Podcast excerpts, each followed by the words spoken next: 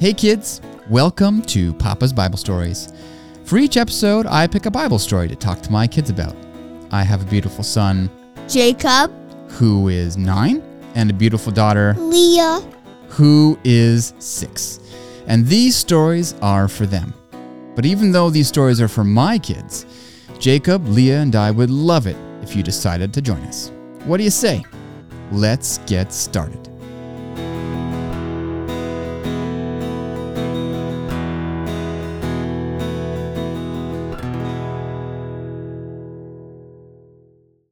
Last we left our story, God had given the Ten Commandments to all the Israelites.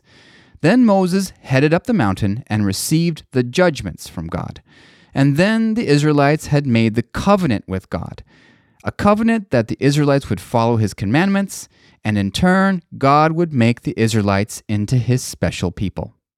And then Moses headed back up the mountain to hear more from God. And Moses was on the mountain with God for 40 long days. And as we found out from Mama in the last episode, God spent those 40 days telling Moses about the tabernacle, about how to build the tabernacle, about what kinds of services would take place in the tabernacle, and that the tabernacle would be a replacement for the sacrifices that each family had been doing for themselves. And not only that, but God would physically be in the tabernacle and would be that much closer to the Israelites. It really was an amazing thing that God was doing for the Israelites. But not too long after Moses had headed up the mountain, the Israelites began to get mm, restless. You see, the Israelites were scared. They had just left Egypt, one of the richest and nicest countries in the world at that time, where they'd lived for hundreds of years. And now they were in a dusty desert in the middle of nowhere. They were always at risk of being attacked by the nations around them. And to top it all off, the mountain that they had camped next to seemed to be constantly in the process of exploding. And Moses, the man that had led them there, the man that they had come to rely on, had disappeared into that exploding mountain. And Moses wasn't gone for just a few days. He was gone for a week, and then two weeks, and then three weeks, and then more than a month. And the Israelites began to wonder was Moses ever coming back? Who was going to take care of them? Who was going to lead them? And at some point, the Israelites just couldn't take it anymore. They were too scared, and they had to do something to make themselves feel better. Now, for people today, when we feel scared and like things are out of control, what do we do? Well, some kidzos that I know have been known to cry, or at least maybe want to be by themselves for a little while. Adults, well, some adults maybe take part in some unhealthy coping mechanisms every once in a while. But many of us, we turn to God and we pray. Even people who don't believe in God, when they feel really, really scared, they've been known to say a prayer or two. And back then, almost everybody prayed when they were scared. But they were used to praying to idols. They were used to praying to something that they could see. So when they felt scared, they would maybe, you know, whip out some wooden carving that was supposed to be some god and pray to that. And unfortunately, after hundreds of years in Egypt, the Israelites had gotten used to praying to idols when they were scared. And so, the first thing they thought to do to make themselves feel better was to make an idol. Now, you kidzos remember the whole Ten Commandments thing, right? From a few episodes ago, when God personally spoke the commandments to all the Israelites. Remember the cloud descended onto the mountain with lightning and earthquake and the sound of trumpets? It was a big deal. And do you remember what the very first commandment was? Yeah, you shall have no other gods before me. And do you remember what the second commandment was? Right. You shall not make for yourself any carved image that is to say, an idol, any likeness of anything that is in heaven above, or that is in the earth beneath, or that is in the water under the earth, you shall not bow down to them or serve them. So, even though the Israelites were scared, and even though they may have felt like making an idol, they weren't actually going to make an idol, were they? And don't forget, even though they couldn't see Moses anymore, they could certainly still see the exploding mountain and the pillar of cloud where God's presence was. So, with everything that God had said, and with everything going on around them, there was no way that they were actually going to make an idol. Was there? Well, yeah, actually, they were going to make an idol. And the Bible says, When the people saw that Moses delayed coming down from the mountain, the people gathered together to Aaron and said to him, Come, make us gods that shall go before us.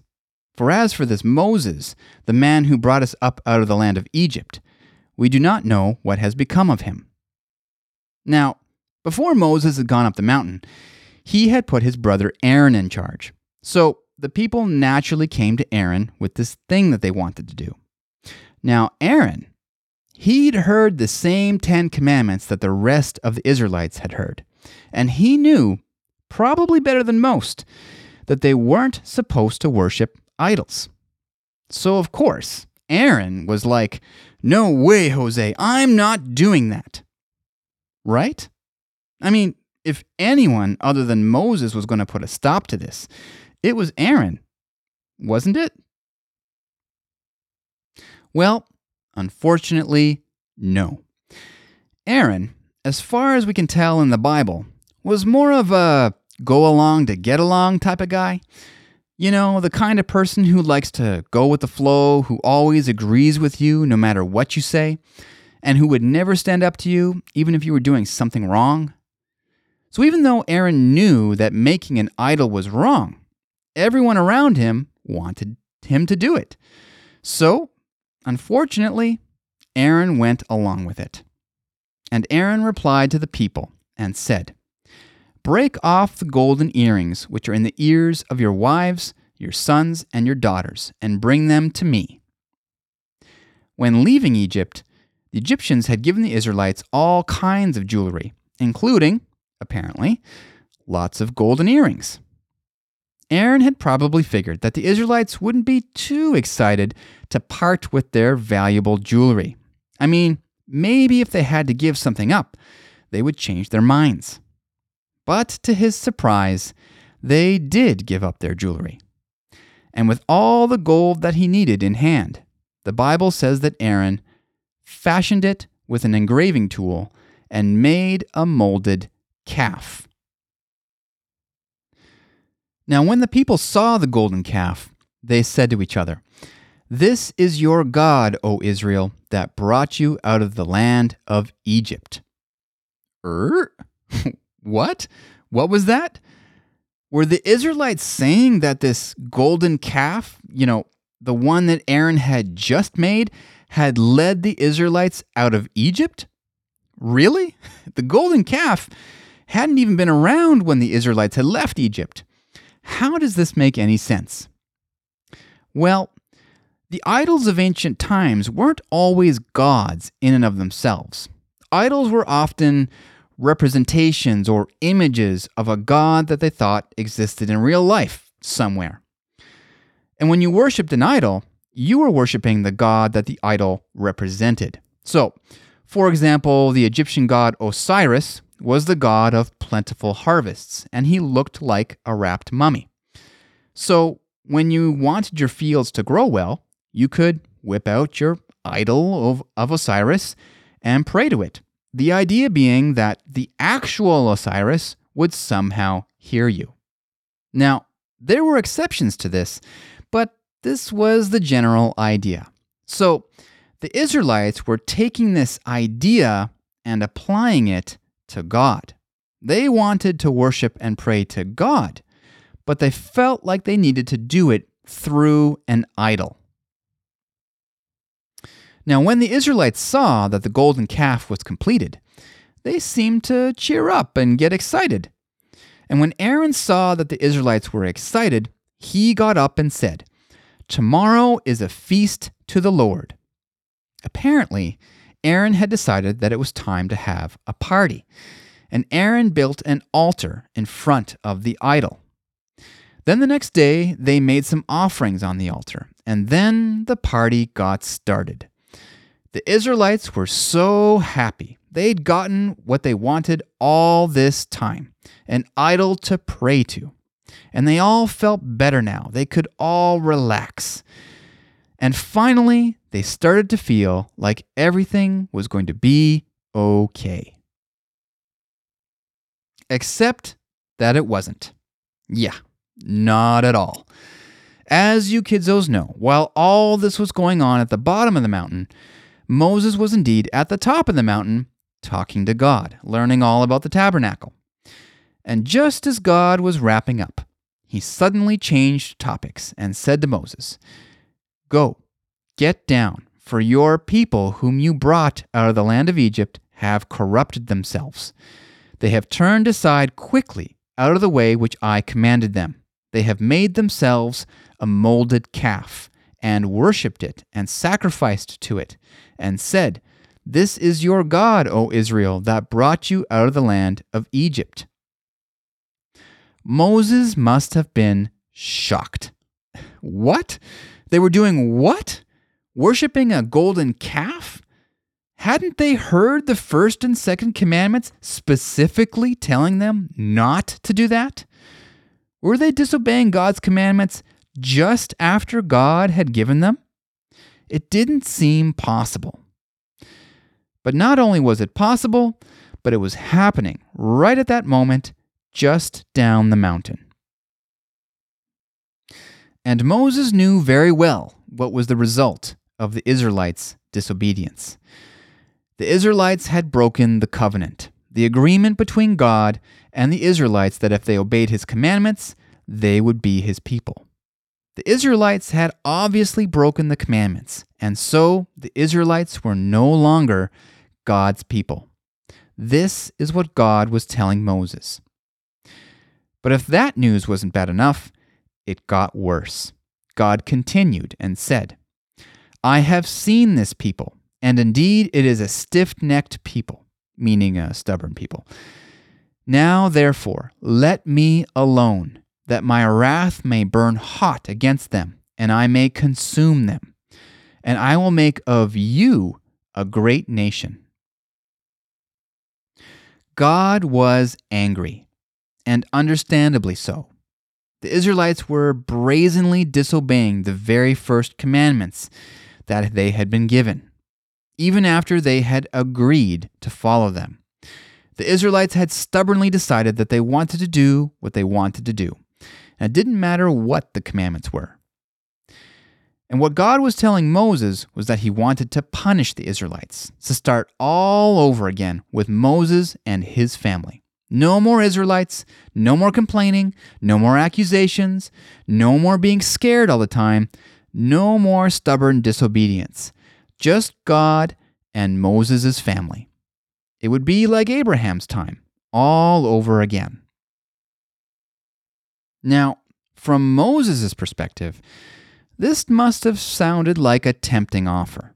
I mean, just think about how many times that the Israelites had complained about him starting all the way back when he first showed up in Egypt, blaming him for everything that Pharaoh was doing to them, to complaining to him when the Egyptian army showed up, to complaining to him when there wasn't any food.